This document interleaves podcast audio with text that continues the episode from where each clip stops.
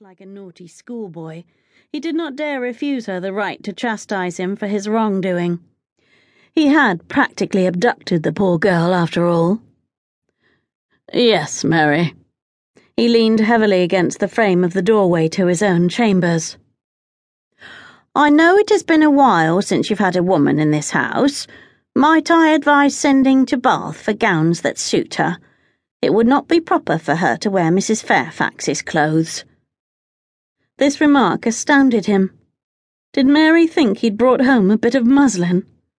Not a woman worthy of compassion. He caught himself suddenly astonished that he'd wished to defend Helen's character. How had she wormed her way into his heart so quickly? I'm afraid I don't take your meaning, he growled at Mary, daring her to make another remark against Helen. After everything that had happened to her, most of it his fault, he felt protective of her. Mary blinked, then narrowed her eyes with annoyance. I meant no offence to the young lady by saying she was not good enough to wear Mrs. Fairfax's clothes, sir. Rather, I meant that she is a great deal taller than Lady Clarissa was and her fairer hair and skin require a much different colour in gowns. Not to mention fashion has changed in the last seven years.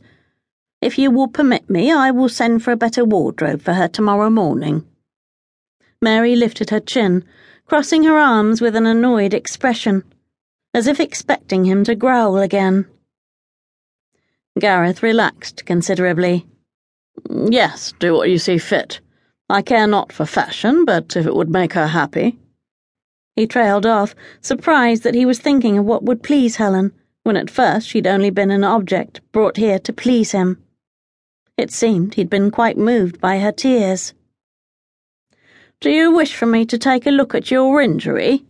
Mary's eyes dropped to his bloodied arm. He gave her a short jerk of his head. "'Tis only a scratch. Miss Banks took it upon herself to shoot me. Shoot you?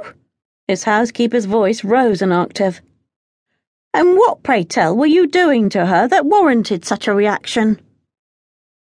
He flashed her a weary, yet still charming grin. Well, that's the thing. I challenged her brother to a duel, and she showed up dressed like him and took his place. She shot me. Accidentally, I think, before I realized she wasn't a man. Well, if you think you're well enough. She was still eyeing the wound with worry. I think I'll send for the doctor tomorrow and have him look it over in any case. Good night, sir. Mary curtsied, the corners of her mouth twitching so slightly he wondered if he'd imagined it before she left him to his thoughts and he readied for bed. He stripped off his bloodied shirt and poured some water into his basin. The wound was superficial.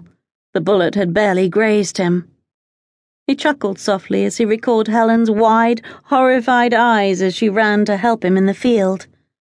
Her first time to fire a pistol, and she had managed to graze him. Not bad for a woman. And what a woman she was.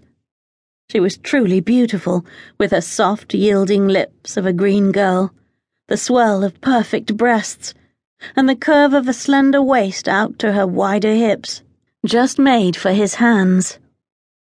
God, it has been too long since I've had a woman. Gareth almost moaned. Among the many vices he'd acquired since his wife's death, seduction of other women hadn't been one of them. He hadn't the will or desire to bed any woman he'd come across in the last seven years. Yet the mere thought of Helen beneath him in his bed, golden waves of hair rippling out around her in rays of condensed sunlight, made him shake with desire. What pleasure he would have when he took her that first time.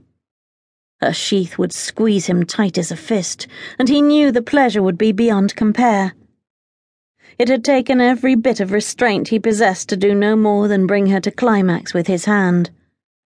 His cock tightened in his breeches, shoving hard against the buttons. He would have to control himself. She was a virgin, he had no doubt of that, not after he'd kissed her in the drawing room. She had been dewy eyed with the innocent desire of an untouched maiden Yet she'd responded with a sensual hunger that marked her for a future as a great lover to any lucky.